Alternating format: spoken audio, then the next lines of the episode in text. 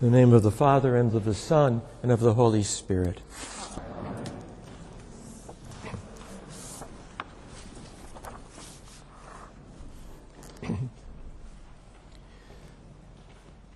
the psalmist tells us in a not entirely complimentary passage that the human heart and mind are a mystery.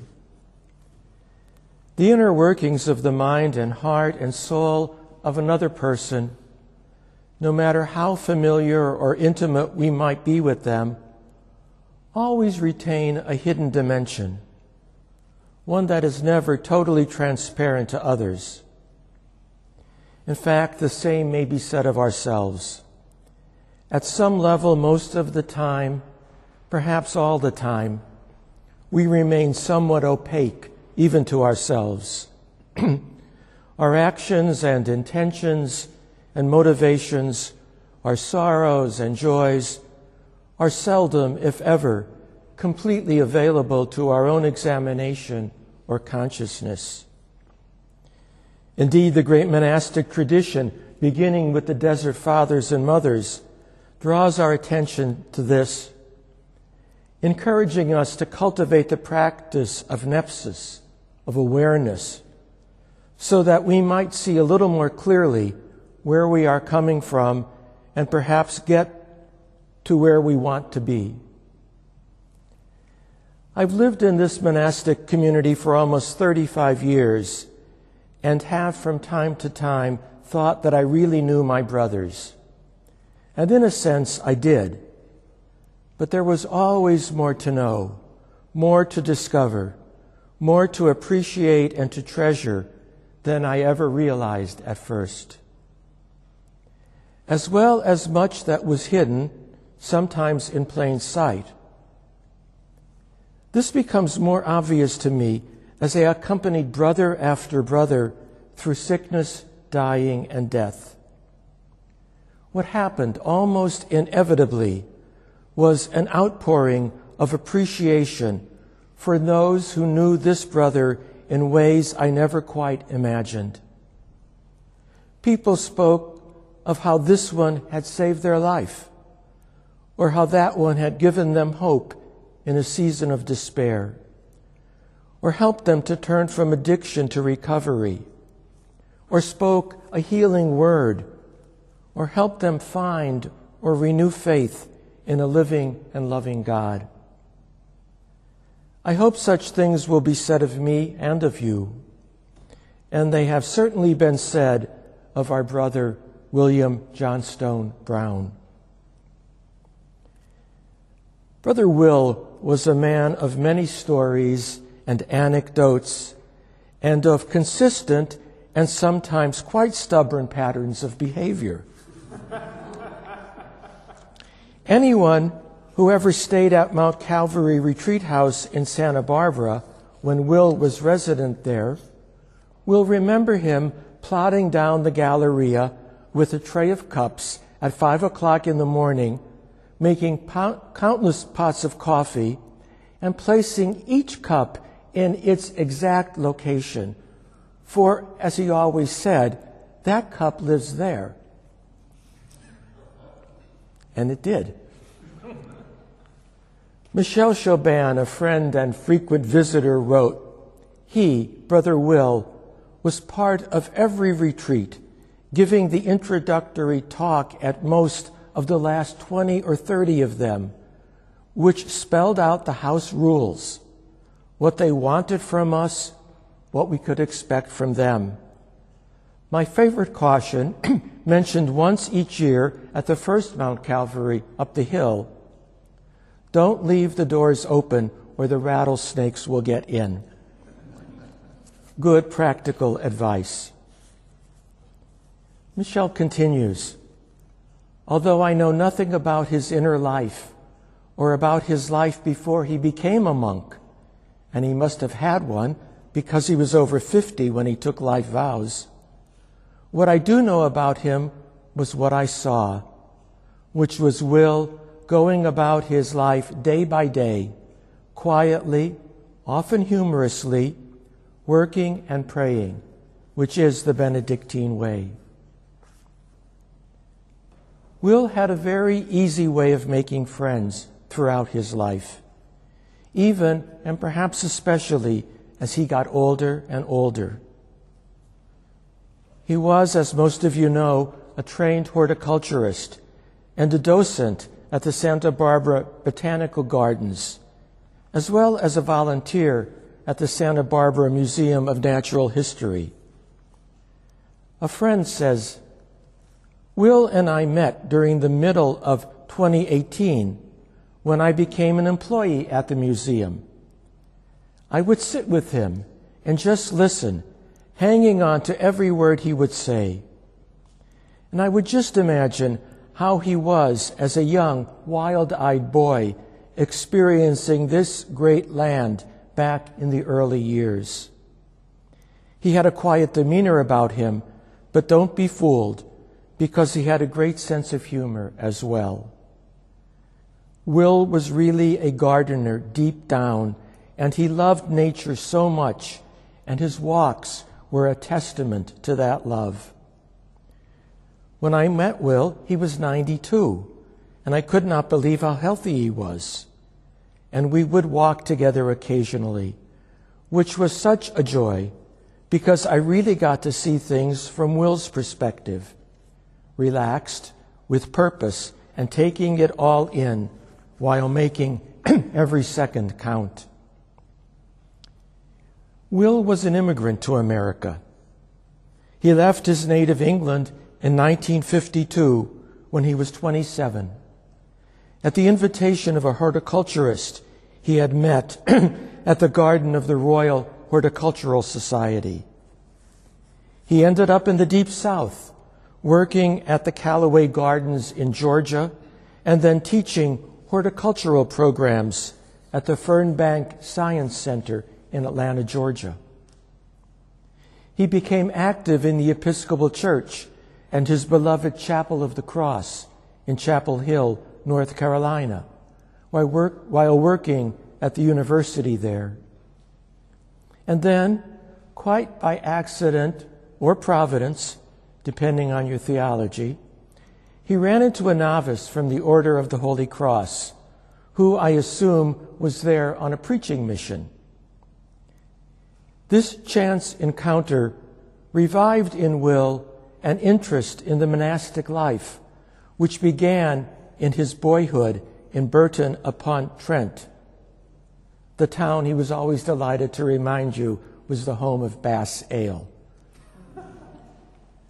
A neighbor there was doing research on Mount St. Bernard's Abbey in Leicestershire, and that piqued young Will's interest in the monastic life. It wasn't until he was 51, however, that he entered the order as a postulant, not making his life profession until 1981. his was considered a very late vocation, and few could have imagined that he would be around and active and contributing to the life of the Order of the Holy Cross and to God's kingdom for another 46 years. A late vocation, yes, but not a short one.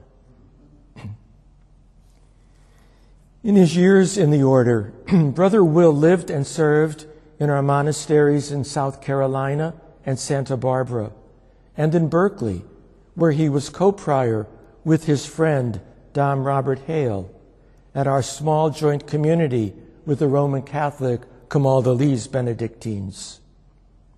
He lived for various periods of time here at West Park and even served for six months at our monastery in Cape Coast, Ghana, going there when he was in his mid 60s.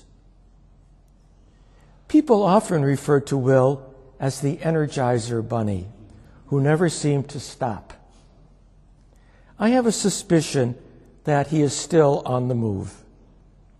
His friend from the Natural History Museum says of Will, I can see him now, head down, walking stick in hand, and walking with purpose right up to God and with his sense of humor saying, I'm here, sorry it took so long. the human heart and mind are indeed a mystery. the gift of vocation or place or purpose in life is a mystery. Life is a mystery. And we rarely know much about each other, all things considered. But I do believe that Brother Will had an interior life that was rich, if very, very private. We, his brothers, caught glimpses of it in his love of beauty and art, of nature, of the liturgy, and occasionally in our communal sharing. Those in his circle of friends caught hints of other facets of his character, as did those in his 12 step fellowship or his colleagues at the Botanical Gardens or Natural History Museum, and the many, many guests and retreatants that he befriended and ministered to and with. It is only in the mind of God now that all those facets are held together, integrated, polished, and illuminated with a divine radiance. One of the great traumas of Will's life was the loss in 2008 of Mount Calvary Monastery to a wildfire while living there for many happy years. The brothers had perhaps 30 minutes to escape the oncoming inferno and had to take what they could grab quickly and in the dark. All of Will's books, papers, photographs, mementos of family and friends, and all those little things that even monks hold on to, to remind us of our place in the scheme of things, were taken from him and from the other brothers residing there as well. To deal with his loss and grief, Brother Will joined a poetry therapy group and became quite a prolific writer. I want to share with you one of his poems, which was published in the Mount Calvary newsletter, which says much about grief and loss, but also much about our brother Will. It is titled After the Fire. Let go. Let go of lots of things of clothes, of books, of cherished things, of pictures, souvenirs, of shaving brush, all gone, all gone in flames of night.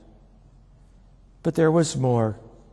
Beloved house, so cherished and refurbished, so loved by many near and far for safety and refreshment, and more in day prayer and daily sacrament that feeds the heart and soul. All is not lost in blackened ash, for see, a rabbit hides when I appear, and chipmunk always sprightly runs over charred beams. A bird flies out, and I walk up the hill to where the cross once stood. I see Yucca Whipplei, our Lord's candle, now like pineapple, symbol of hospitality. And the new green leaves sprout from the tip, all is not lost. The sun still rises in the east and sets in western skies. Only a house, I said when gazing on the rune, a special house, but we and countless lovers are not lost in trust. This poem reveals Will close to his true being, sharing his grief sharing his hope, sharing his faith in prayer and sacrament and fellow lovers, and above all, in God's mercy. Today, we remember him with thanksgiving. We give thanks for Will's long life. We give thanks for his vocation. We give thanks for his humor. We give thanks that he now stands in God's presence leaning into the very heart of God and being known finally and fully for who he is, a beloved child of God. I close with words from the tribute Michel Chaubin shared. I think of him as someone who found a way to live, work, and pray that was a true expression of the essence of who he was, perhaps after all, of who he was born to be. Isn't that what many of us are working toward? That simple, true life? So farewell, Will. I hope I will not forget you till I am forgotten myself. May his soul and the souls of all the faithful departed, through the mercy of God, rest in peace. Amen. May his memory be eternal.